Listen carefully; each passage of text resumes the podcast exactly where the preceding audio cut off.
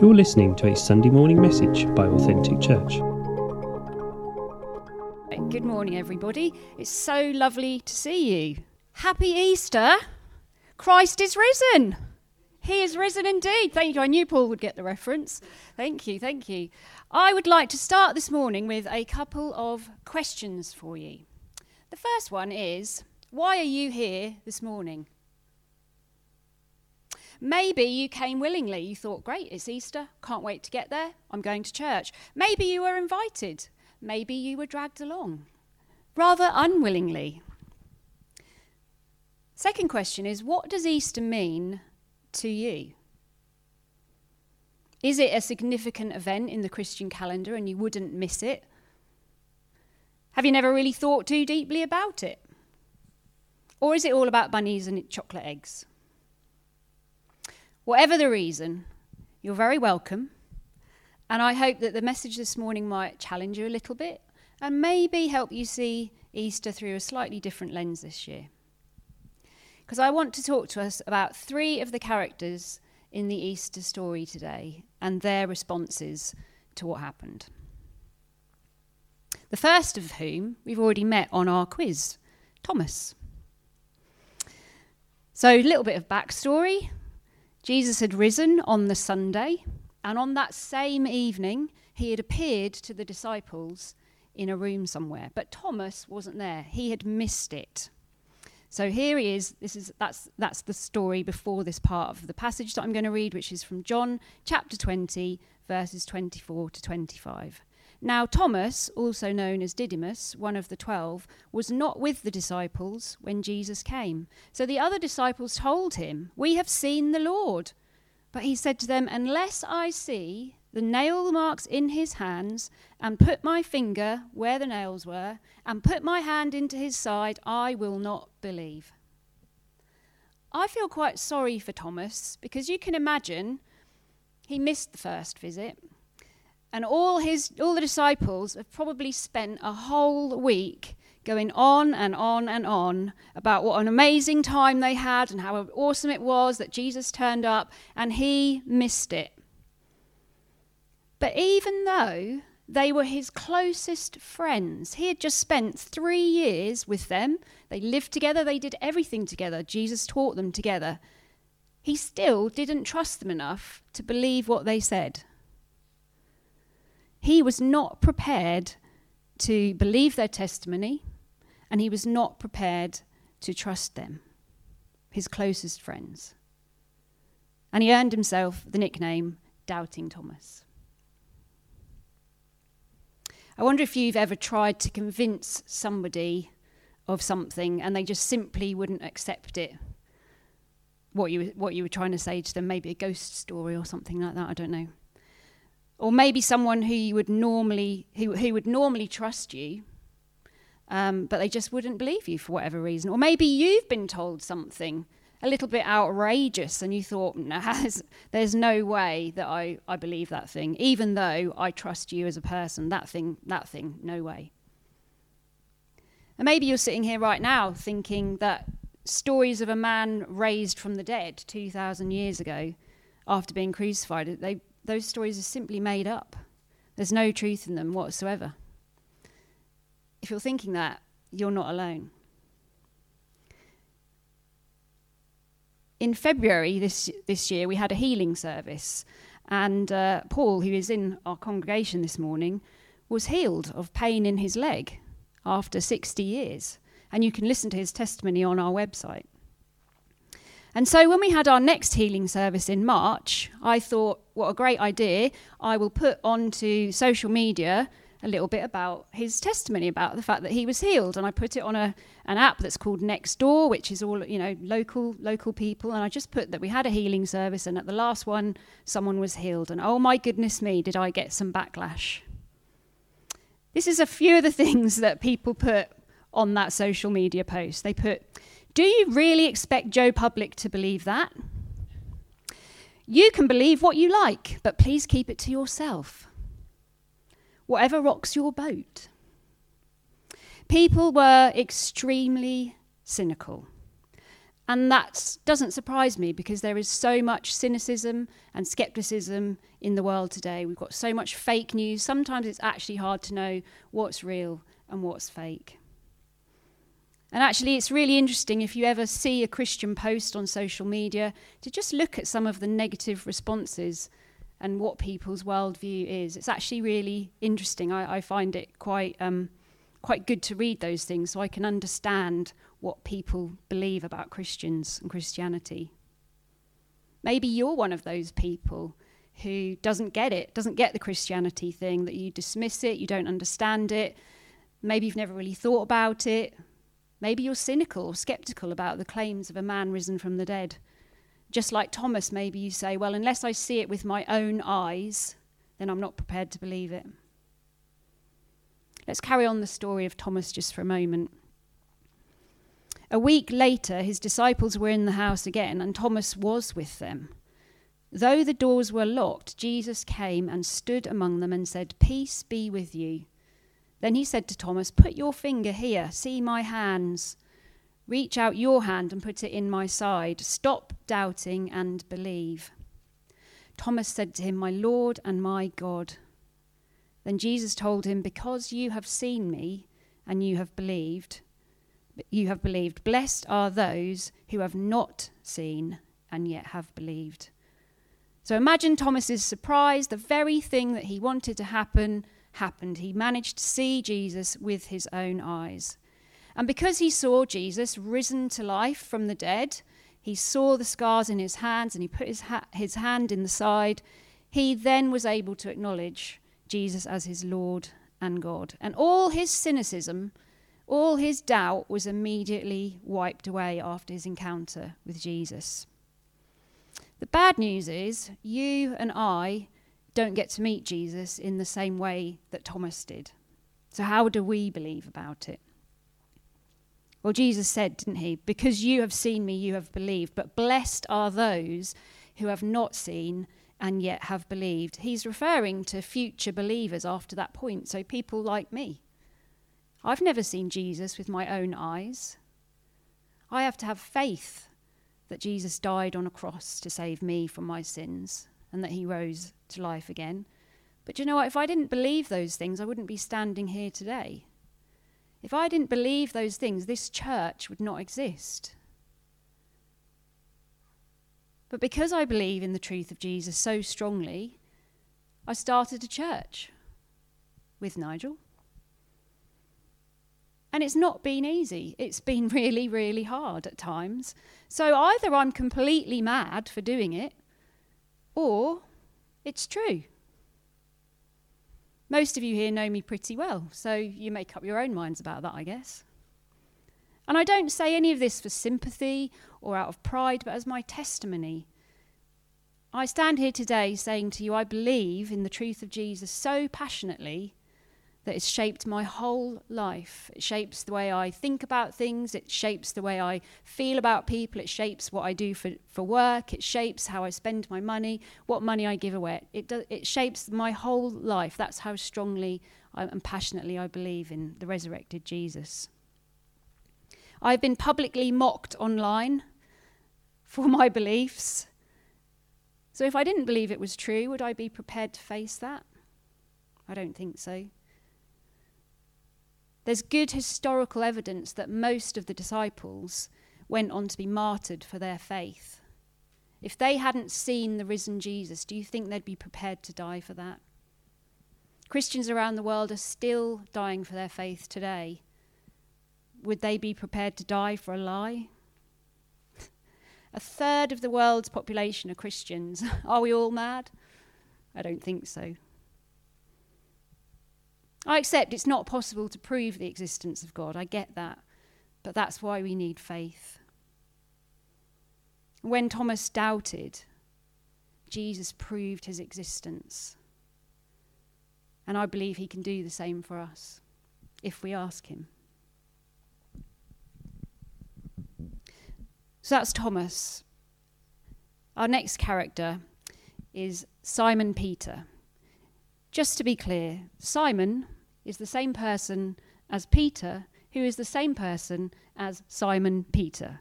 Okay? So, just to be clear, he was called Simon to start with, and then Jesus renamed him Peter, which means rock. And he said, On this rock I will build my church. So, Simon, Simon Peter, Peter, they're all the same person. John 21, uh, verses 1 to 8. Afterward, Jesus appeared again to his disciples by the Sea of Galilee. It happened this way. Simon Peter, Thomas, also known as Didymus, Nathanael from Cana in Galilee, the sons of Zebedee, and two other disciples were together. I'm going out to fish, Simon Peter told them, and they said, We'll go with you. So they went out and got into the boat, but that night they caught nothing. Early in the morning, Jesus stood on the shore, but the disciples did not realize that it was Jesus. He called out to them, Friends, haven't you any fish? No, they answered. He said, Throw your net on the right side of the boat, and you will find some. When they did, they were unable to haul the net in because of the large number of fish. Then the disciple whom Jesus loved said to Peter, It is the Lord. As soon as Simon Peter heard him say, It is the Lord, he wrapped his outer garment around him, for he had taken it off, and jumped into the water. The other disciples followed in the boat, towing the net full of fish, for they were not far from the shore, about a hundred yards. So, again, this story happens after Jesus' death and resurrection. We've got seven friends who have gone fishing overnight, as was the custom, and early in the morning they haven't caught anything. And there's a man on the shore rubbing salt in the wound. Didn't you catch anything? He's saying. And they don't recognize that it's Jesus. But he tells them to put their nets on the right side of the boat, and sure enough, they catch such a large number of fish that they can't haul them in. There's a very similar story to this in Luke chapter 5 when Jesus calls his first disciples. So Simon Peter and the, some others had been fishing overnight, and guess what? They hadn't caught anything. And Jesus is on the shore and he tells them to put their nets out into deep water. And at first, Simon Peter objects and he says, No, no, we, you don't realize, you know, we haven't caught anything. But he does what Jesus asked him. And they catch so many fish that they need two boats. And both the boats start to sink with the, under the weight of the fish. And the Bible tells us that immediately after that miracle, those men left everything they had and followed Jesus. So Peter had seen a miracle like this before. So he would have known now without a doubt that the man on the shore was Jesus. And I just love Peter's enthusiasm here. He didn't wait till they got to the shore. He was so excited about seeing Jesus that he jumped into the sea fully clothed to get there as fast as he could. He could not contain himself. Peter had not been expecting to see Jesus. He and his friends had had a failed night of fishing, and he was probably feeling quite disheartened.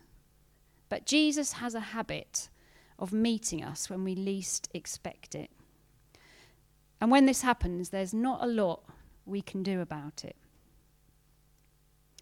A few years ago, Nigel and I were at a Baptist church, and it was a baptism Sunday, and people had been baptized, and some, some of their family members had come along by invitation to watch the baptism. Um, and the, as far as I know, these people hadn't really been to church before, they'd only come because their, their family members were being baptized. And the people got baptized, and then there was a kind of a, um, an invitation for anyone else who maybe thought the call of Jesus on their lives or they felt impelled to get into the water. And guess what? Two people that day decided that they wanted to get baptized. They had not come prepared for baptism, but they felt so strongly the call of Jesus on that day that they got into the baptism pool fully clothed. They didn't bring a towel, they didn't bring a change of clothes, but they didn't care. They wanted to jump into the sea just like Peter had because that's what Jesus had. They hadn't expected to meet him in that way, but he had met them, and they got into those baptism um, waters fully clothed. I've heard lots of stories of people who just are in Christian events or something and they just can't stop themselves from getting out of their seat and walking or running to the front of the front of the, the event. And actually, when I was about 12 years old in 1984, Billy Graham came and spoke at Carrow Road, and I went along with my my mum and some other people from the church I was in at the time, and I felt compelled to go to the front. I after his message, I my legs wanted to carry me down the front, but being 12 years old and a massive introvert and feeling a little bit embarrassed, I didn't go. I, and I never told my, my mum that I wanted to go. But you know what? I didn't miss my chance because God knew that really in my heart I wanted I wanted him in, in my life. It took a few more few more years after that, but he got me in the end. But I couldn't I, I just wanted to go. There was something inside me that just said go, go, go. Jesus has a way of meeting us when we least expect it. And our last character is Mary, Mary Magdalene, who we've, we've heard about on our quiz today. The first person to see the risen Jesus. And her response to the events again was quite different. So, John 20, first couple of verses says this Early on the first day of the week, while it was still dark, Mary Magdalene went to the tomb and saw that the stone had been removed from the entrance. So she came running to Simon Peter and the other disciple, the one Jesus loved, and said, They've taken the Lord out of the tomb, and we don't know where they have put him. So she'd come to look for Jesus, or at least his body in the same way that people now visit cemeteries to pay respects to their loved ones. That's what she was doing. She was coming to pay her respects, to be near him, to find comfort, be, to be near his tomb. But when she arrived, the tomb was open and the body was gone. She'd watched him die an agonizing death on the Friday, but due to the timing of that, she'd had to wait a whole day because of Sabbath when they weren't allowed to do any work. So she'd gone on the Sunday morning, it says, while it was still dark. She'd got there so early.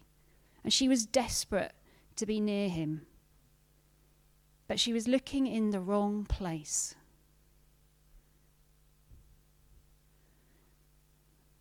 Now Mary stood outside the tomb crying. As she wept, she bent over to look into the tomb and saw two angels in white, seated where Jesus' body had been, one at the head and the other at the foot. And they asked her, Woman, why are you crying?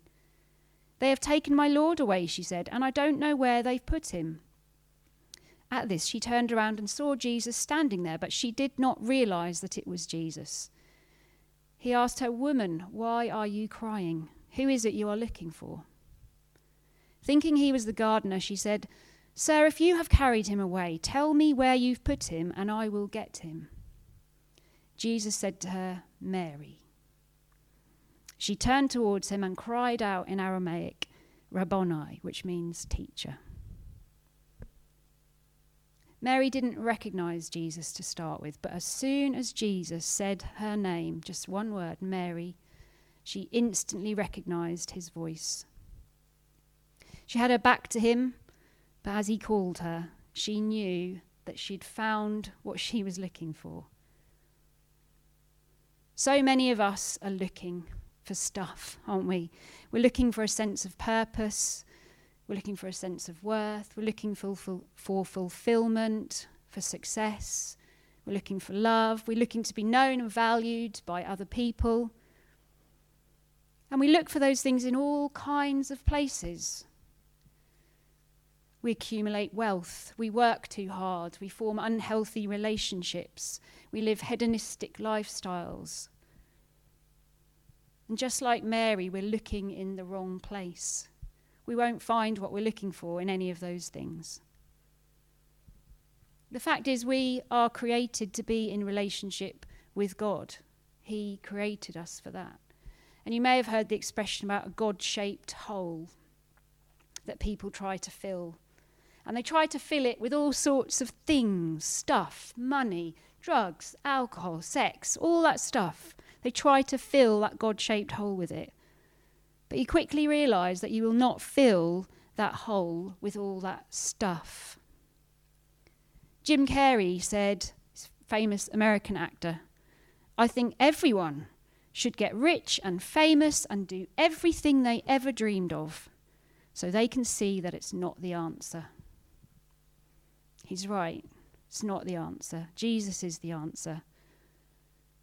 Jesus, who died on the cross for you and for me, who did not stay dead, but was brought to life so that you and I can have a relationship with him, so that we can be forgiven, so that we can have eternal life. He's the answer. So, however you came here this morning, willingly, dragged, invited, whatever Easter means to you, I want you to know that Jesus knows you. He knows you whether you doubt his existence, stubbornly refuse to believe in him, like Thomas. He knows you whether you simply don't recognize him, like Peter. And he knows you even if you're looking in the wrong places for him, like Mary. Psalm 139, verse 13 says, For you created my inmost being, you knit me together in my mother's womb. He knows you, He created you, and He calls you by name. What is Jesus saying to you today? Is He saying, Stop doubting and believe? Is He saying, what are you looking for? Stop looking in the wrong places. Maybe he's just simply saying your name. Whatever it is, Jesus' invitation is very simple. He just says, Come, follow me. And I promise you, if you do that, it's the best kind of life.